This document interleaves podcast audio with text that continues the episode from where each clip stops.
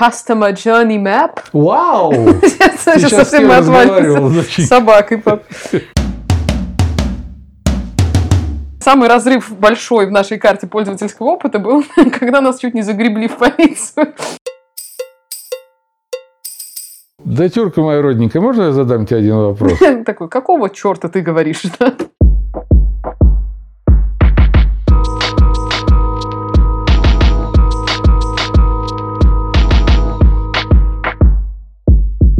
Всем привет, это подкаст «НуПАП», я его ведущая Ира Сергеева. И я, собственно, «НуПАП» Леонид Сергеев. Это третий дубль нашего подкаста, сейчас мы соберемся с мыслями и точно правильно начнем. Но мне не с чем собираться, поэтому я смотрю, как ты собираешься с мыслями третий раз уже. Ладненько, сегодня мы будем говорить о дизайн-мышлении. Дизайн-мышление – это, папа... Это охренительная штука, с которой ты соприкасаешься в повседневной жизни. Какая гадина, послушал мое предыдущее начало и сидит, повторяет. Которые тебя обучали, и ты пытаешься ее применять в своей жизни.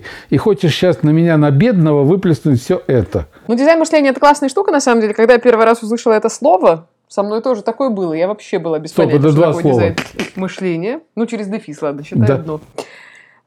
Я сначала думала, что это про дизайн. И раз это дизайн мышления, значит, это то, как, по идее, мыслят дизайнеры, а дизайнеры делают симпатичные вещи, значит, это просто то, как тупо... Значит, они мыслят. Как бы сделать красивым нечто пока что некрасивое. Да? То есть завернуть сказать, дерьмо в конфетку, сделать из дерьма конфетку, да. В целом, это и есть все, что касается дизайн мышления. Заканчиваем наш выпуск. Все решили. Вот, потом оказалось, что на самом деле... Все гораздо сложнее, но в интересном смысле, потому что дизайнеры, я не могу сказать, что это какое-то нововведение последних лет, нет, уже давно было понятно, что дизайнеры – это не конечная точка в этой пищевой цепи, когда что-то создается, будь то физический предмет, или цифровой продукт, или сайт, или теперь мобильное приложение. Дизайнер – это человек, который активно принимает участие в обсуждении логики работы этого продукта. И так как дизайнеру важно сделать не только красиво, но и логично, то практика дизайн-мышления стала как-то постепенно распространяться и обретать большую популярность в Америке. Особенно там все бахнуло, так сказать, крякнуло и возросло в почете с точки зрения дизайн-мышления, когда возникло агентство под названием IDEO. И оттуда есть пара кейсов, которые как-то стартовали вот такой подход. И сейчас мы поговорим, что это за подход такой великолепный, дизайн мышления. Какого черта? В общем, все зло оттуда, доченька, я так понял. Да, и через какое-то время целый бум дизайн-мышления начался в России. И действительно стали собираться даже целые агентства, которые стали фокусироваться только на подходе дизайн-мышления, которые выкупались большими корпорациями, чтобы делать какие-то проекты внутри, становиться лучше, логичнее, а главное, человекоориентирование. Вот это мое любимое слово из дизайн-мышления. Почему оно важно? А это именно человекоцентричность. Но я смотрю, бумажка в руках. Да, в мои времена, когда тебя еще не было, естественно, на все вопросы правильный ответ давала большая советская энциклопедия. Так. Сейчас все правильные ответы на все вопросы дает не всегда, но в основном Википедия, да. Хорошо. И вот я, естественно, посмотрел дизайн мышления в Википедии от английского. Методология решения инженерных, деловых и прочих задач, основывающаяся на творческом, а не на аналитическом подходе. Главной особенностью дизайн-мышления, в отличие от аналитического мышления, является не критический анализ, а творческий процесс, в котором порой самые неожиданные идеи ведут к лучшему решению проблемы. По-моему, Википедия сама мало чего поняла в своем собственном определении. Вот. Но мне понравилось, что значит никакого критического анализа, только творческий подход. И чем безумнее подход, чем непредсказуемей точка зрения, сторона, угол зрения, тем круче, потому что, с другой стороны, что мне понравилось дальше в описании, что когда вот мы набредим, нафантазируем, когда мы переместимся, с иглы одобрения на мужскую рожу, понимаешь? Это вот тоже вот пример того, что критический анализ был отключен, аналитическое мышление было полностью отключено. Вот. Все-таки надо выбрать. А чтобы выбрать из этого сонма получившихся безумных решений проблемы, Вот тут надо включать все-таки аналитический ум и критическое мышление. Вот это все-таки меня как-то вернуло на землю и примирило с существованием этих двух слов через дефис, да, дизайн мышления. Да. В чем фишка дизайн мышления? Тебе Википедия ответила на вопрос? Ты знаешь, я когда начал сам размышлять по этому поводу, я понял, что о дизайн мышлении говорили еще где-то в XIX веке точно. Я, например, тебе хочу сейчас прочитать одно стихотворение. 1829 год. Поэт Евгений Баратынский. Слушай. Я сейчас угорю. «Не ослеплен я музою моею, красавицей ее не назовут, и юноша, узрев ее, за нею влюбленную толпой не побегут. Приманивать изысканным убором, игрою глаз, блестящим разговором, ни склонности у ней, ни дара нет, но поражен бывает мельком свет ее лица необщим выражением, ее речей спокойной простотой, и он, скорее, чем едким осуждением, ее почтит небрежной похвалой». Вот эта фраза «лица необщим выражением». И что такое дизайн мышления? Это найти лицо необщего выражения. Это отличаться от всех подходом к задаче, решением задачи.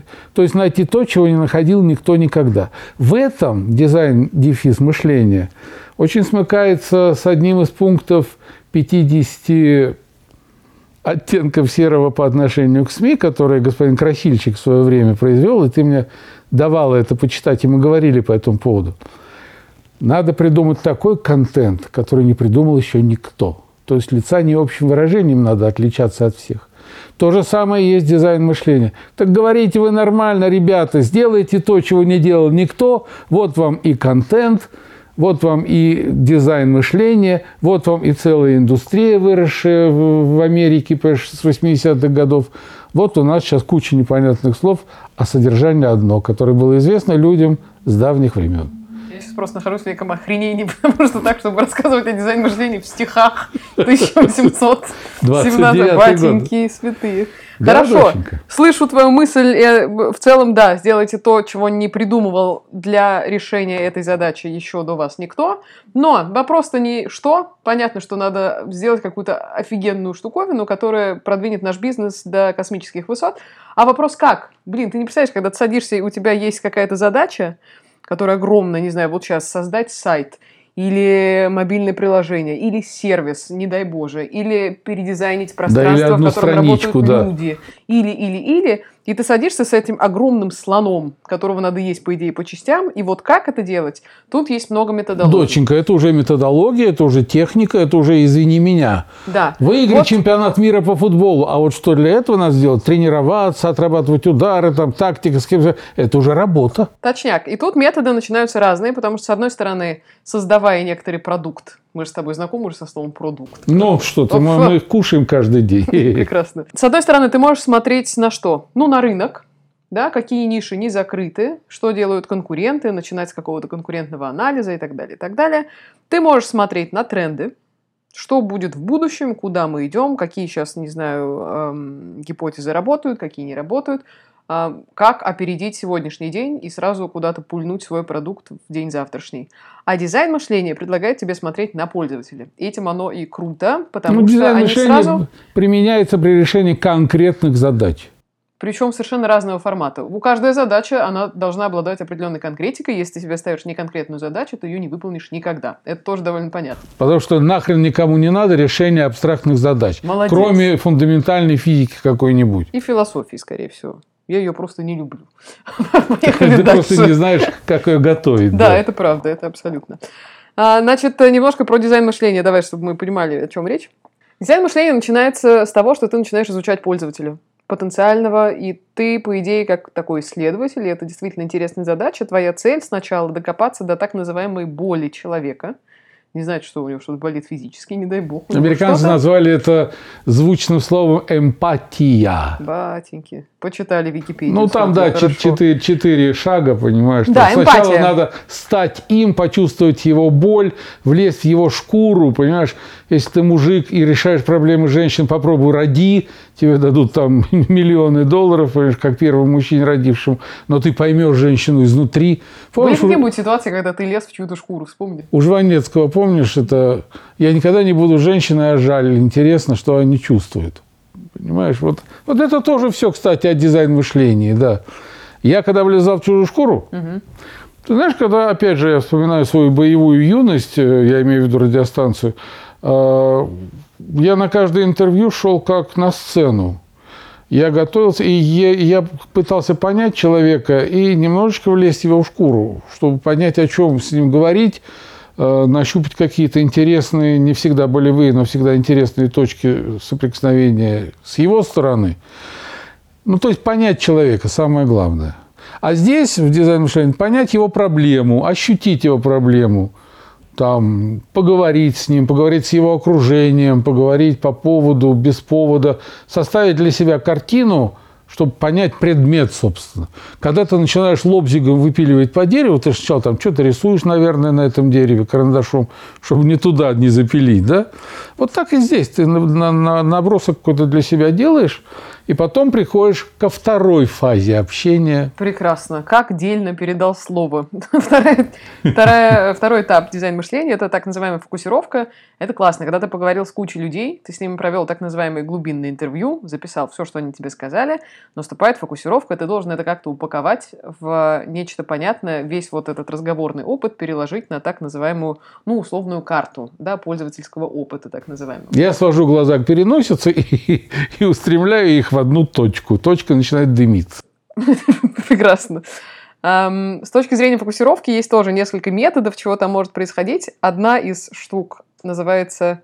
Customer Journey Map. Вау! Сейчас совсем разговаривал. Собакой. Путь пользователя. То есть представь себе, сейчас будет интересная история. Я просто не знаю, как еще это объяснить и проиллюстрировать. Я, когда училась на первой программе, в которую так или иначе включалось дизайн мышления, была классная история, такой интенсивный курс, он назывался «Дизайн образовательной программы».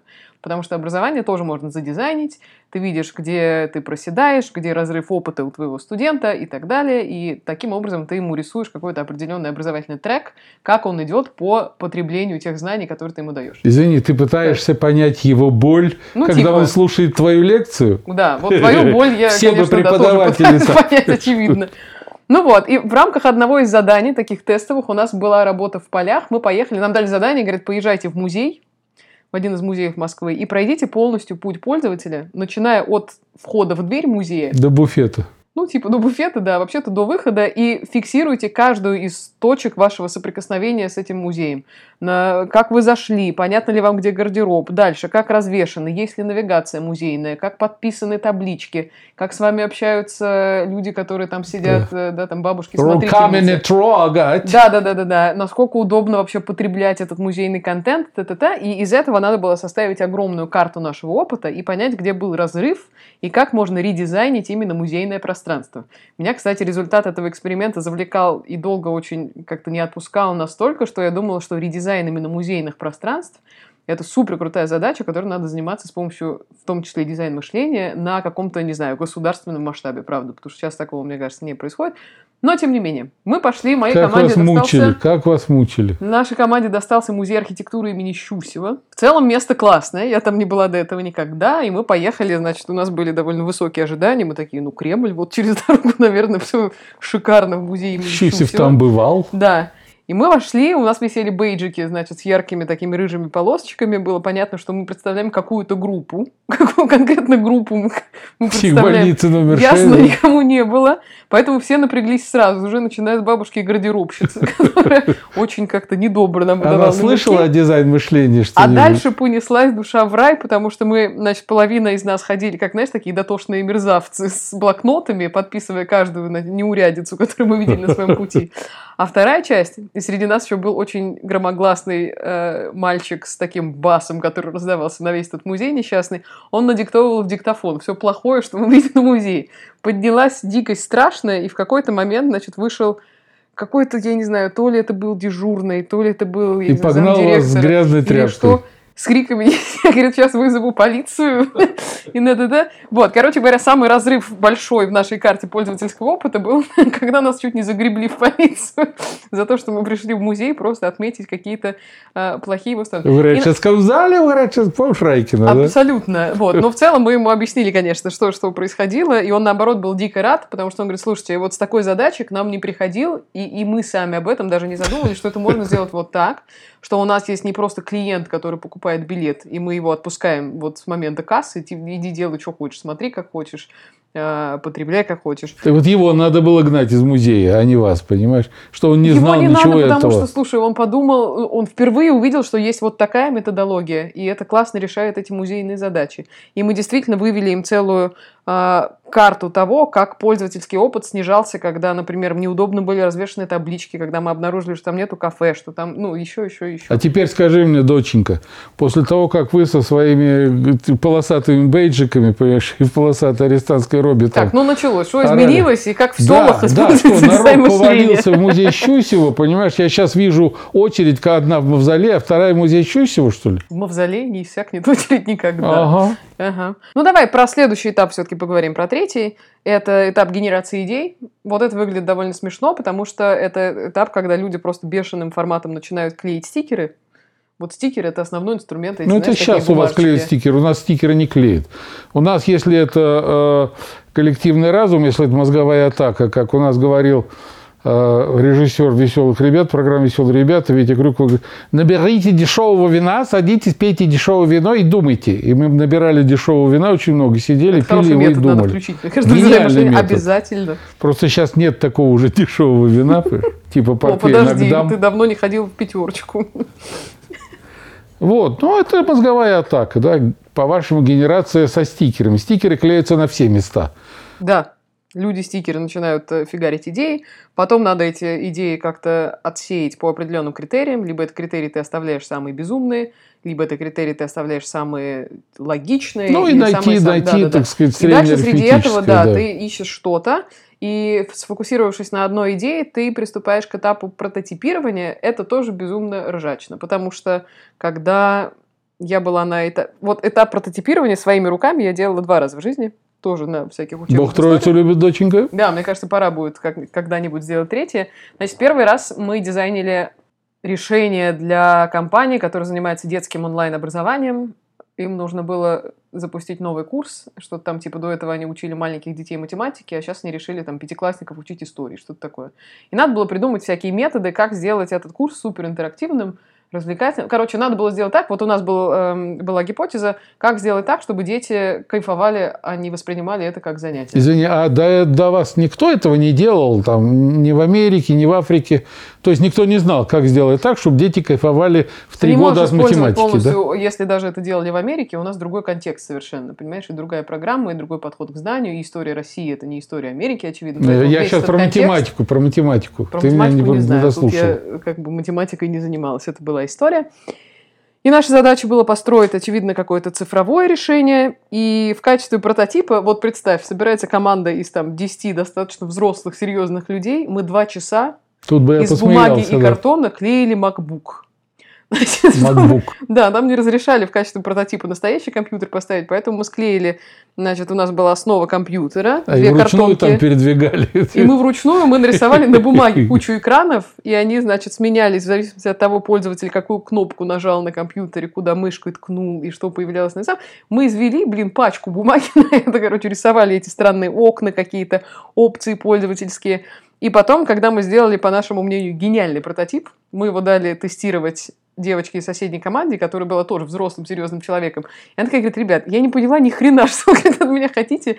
И тут мы поняли, что наш прототип провалился полностью, и надо дизайнить какие-то другие решения и переходить либо на другую периферию, например, на мобильную полностью, да, разработку, чтобы это было мобильное приложение, или искать что-то еще. Таким образом, это логичное завершение дизайн-мышленческой вот этой цепочки, когда либо твой прототип срабатывает, и ты понимаешь, что да, надо развивать эту идею и вкладывать сюда деньги и так далее, либо он полностью проваливается, и ты возвращаешься на этап генерации идей и отбираешь следующие идеи, и точно так же начинаешь их тестировать. Когда режиссер приступает к работе над фильмом, он берет много-много листов бумаги, как и вы, карандаш, и начинает рисовать сцены, мизансцены, начинает рисовать главный герой, как они соприкасаются друг с другом, где что стоит. Он просто воссоздает у себя, понимаешь, он тренирует свое воображение, свое творческое начало, и он уже знает, как ему потом расставлять кадры. Это то же самое, это творчество.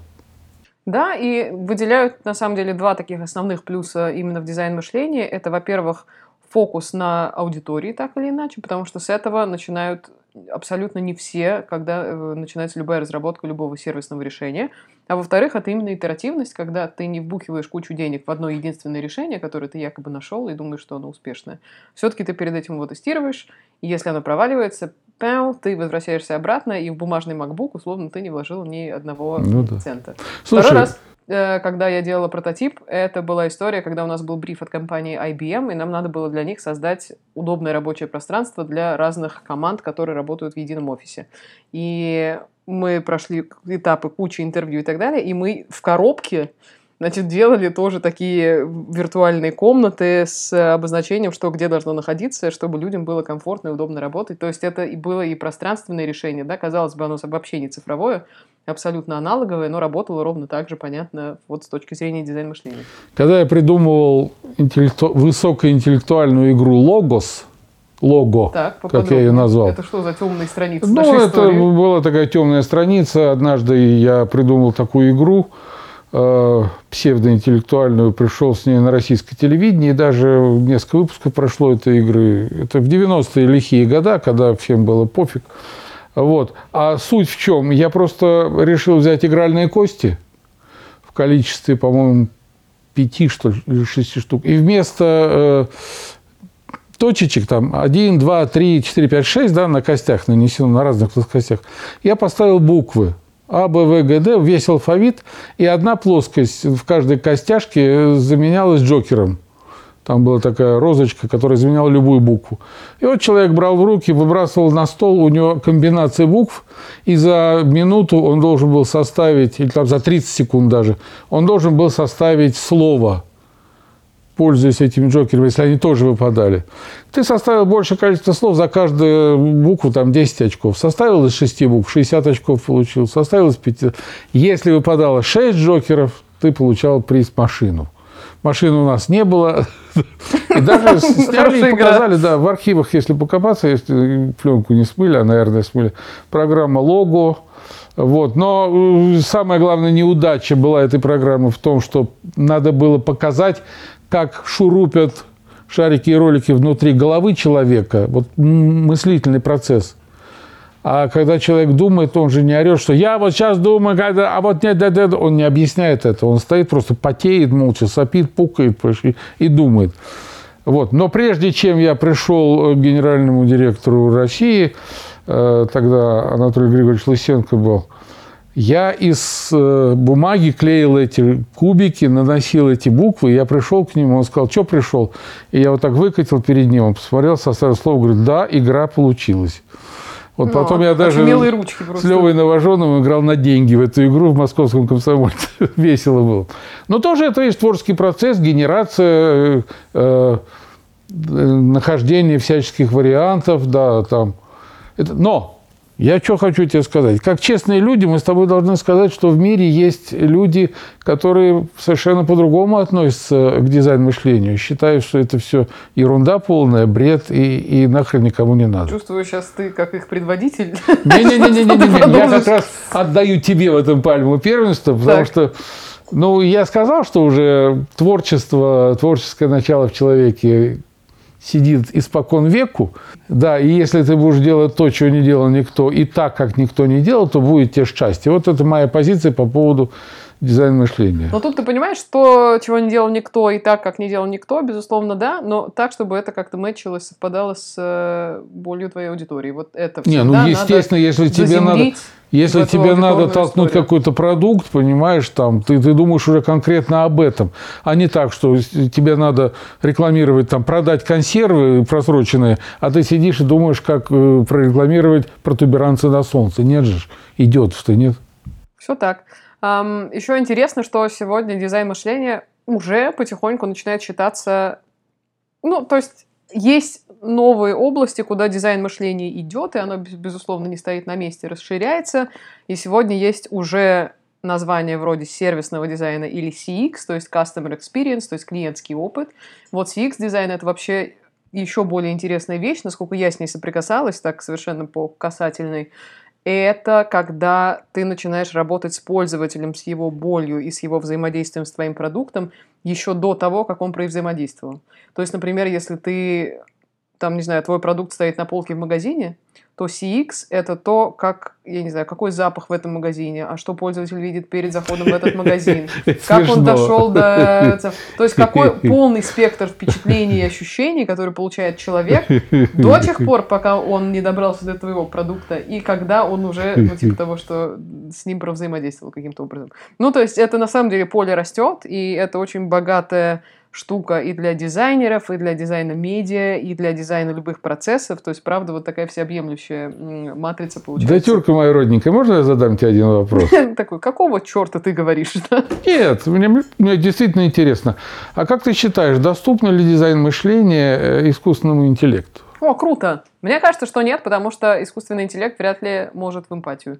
А, то есть мы говорили об этом, да, мы что он не может почувствовать боль, там какую-то, раз, да, поставить себя на место. Да. А если в него эмпатически ввести все эти данные, ввести все данные, и он станет как бы другим человеком, имея в виду его переживания, все, то есть третье лицо, которые эмпатически высосет человека. Ой, вот здесь интересно, потому что когда ты делаешь глубинное интервью, есть целые чек-листы, как делать глубинное интервью, как человека не напугать, не напрячь, да, и добраться до того, что называется инсайтом. Инсайт – это такое озарение, когда ты действительно докапываешься до сути вопроса. Да. Пока ты добираешься до инсайта, есть много параметров, которые могут у тебя, испортить тебе всю малину, потому что, человек может врать, б, человек может навязывать свое решение. И это первое правило в дизайн-мышлении, что никогда не слушай то готовое решение, которое тебе предлагает человек, потому что надо отличать его потребности от его возможностей. Ну, это такая прокурорская тема какая-то, инсайт. Не-не-не, абсолютно нет, потому что классическое выражение, что если бы у человека, в 19 веке спросили, что тебе нужно, он бы сказал, мне нужна более быстрая лошадь, потому что у человека была проблема со скоростью, да, надо было путешествовать на большие расстояния, и тогда одним из вариантов решения, довольно тупиковым, было бы выводить новые породы лошадей бесконечно, а человек взял и понял, что инсайт-то не в лошади, а в скорости, и на скорость насадили решение автомобилей, мотоциклов и так далее, и мы пошли по вот этой совершенно новой, другой технологичной ветке. Вот это к вопросу о том, что человек может якобы знать, чего ему нужно, да, более быструю лошадь, а на самом деле его потребность в другом, которую он сам себя не считывает. То есть, таким образом, ты очень критично и очень чутко должен относиться к тому, что тебе говорит человек, чтобы действительно добраться и задавать правильные вопросы. Это тоже прекрасная практика. Есть практика задавать вопросы 5 «чтобы что». Если человек тебе рассказывает про свои какие-то действия, постоянно его переводить на другой уровень и спрашивать, а чтобы что вы это делаете, а чтобы что и так далее. И вот где-то на 5 уровне ниже появляется та самая суть, зачем человек вообще совершает какие-то действия. Крайне философское занятие, когда ты 5 раз сам себя спросишь, чтобы что, и бренность твоего бытия начинает сверкать новым светом. У меня еще хороший вопрос всегда был. И... Точно. И еще одна методология в дизайн-мышлении, когда ты тебе что-то говорят, ты всегда соглашаешься, потому что это позитивнейшее, это в американском стиле интересная история. Да. Все потрясающе. Белозубые улыбки. Да, белозубые улыбки. И обязательно говоришь «да» и... Да, и таким образом заставляешь человека продолжать развивать мысль. То есть ты никогда не можешь на корню зарубить какой-то процесс, который происходит в дизайн-мышлении. И это тоже это уже система отношений, конечно. Это уже поведенческая система, понимаешь? Да. Абсолютно. Если возвращаться к твоим любимым вопросам а-ля, как на нашей российской земле вообще применяется вся эта дивная единорожья история, то у нас на самом деле, и это здорово отметить, что даже такие сложные большие корпорации государственные, как Сбербанк, в Сбербанке есть целый корпоративный университет, в котором есть огромное отделение дизайн-мышления. Сбербанку в целом сложно, потому что они вечно И они еще, мне кажется, я не знаю, тысячелетиями будут отмываться от истории в стиле, где получали, где оформляли, там и получайте, да, и другие совершенно не человекоориентированные истории, которые уже превратились в мем. Вот, но тем не менее Сбербанк очень много делает именно в рамках дизайн-мышления, чтобы понять опыт пользователей, чтобы сделать удобнее для разных возрастных категорий и так далее. Но там, конечно, самая громкая новость и показательная была в... Какой же это был год? 16-й, что ли? Когда в Сбербанк закупили костюм, который имитирует инвалида. Типа это такой тяжелый жилет, который тебя утяжеляет на какое-то количество килограмм и ограничивает тебя в действиях, потому что инвалиду, да, сложно ходить и так далее. Слушай, попей пиво неделю, и тебя так утяжелит. Видите, советы про минимальный прототип, это просто нажаться пиво, и не нужно никакой костюм. Короче, потом на тебя надеваются такие большие очки, которые... Ты в них плохо видишь. Да, ты в них плохо видишь, потому что люди с, как это называется, глаукомы или что-то такое, да, когда у тебя становится плохо с возрастом, со зрением, и, соответственно, ты проверяешь... Это я, доченька. Ты проверяешь среду, насколько она инклюзивна и насколько она условно дружелюбна вот к таким, да, безусловно, большой части пользователей Сбербанка. Короче, Греф напялил этот костюм, пошел в Сбербанк и сказал, что типа того, что его финальная цель была попросить и оформить кредит на инвалидное кресло. Я не знаю, там, наверное, муштровали сотрудников с утра, пока Греф одевался в костюм. Вот, но там была гениальная история, потому что он просил в кредит 100 тысяч рублей и сказал, что его доход ежемесячно составляет всего 30 тысяч рублей в месяц, и поэтому ему нужен кредит на инвалидное кресло. Вот, а потом они считали этот опыт, он сам посмотрел, да, это такая, ну, понятно, что забавный случай, но в целом все же эмпатия, когда он своими глазами, не своими глазами видит, насколько инвалидом было бы на самом деле, ну, непросто, какую-то абсолютно жизненную ситуацию. А вот сейчас я тебе совершенно безвозмездно дарю сюжет фильма, я не знаю, комикса, чего хочешь. Пока Грефа обрежали в это одеяние, в Сбербанк пришел настоящий инвалид с такими же показателями. И ему дали, быстро запихали во все карманы 100 тысяч рублей. И он совершенно охреневший вышел и умер от разрыва сердца, потому что он никогда не ожидал такого. Потому что до этого 100 раз ему отказывали. Идеально. Это похоже на... Как у вас там было? Это фитиль?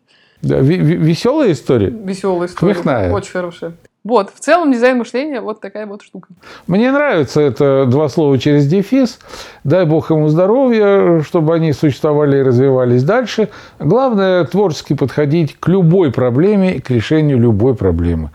Либо внутренней, семейной, либо технической, либо творческой. Но надо подходить, скажем так, с полной головой и с горячим сердцем. Прекрасно. Ребята, решение любой задачи, своей ли, чужой ли, бренда ли или себя как человека, начинайте, пожалуйста, с людей, а не с чего бы то ни было еще. Вот. На этой мантре заканчиваем наш великолепный подкаст и идем дизайн мыслить дальше. Пока!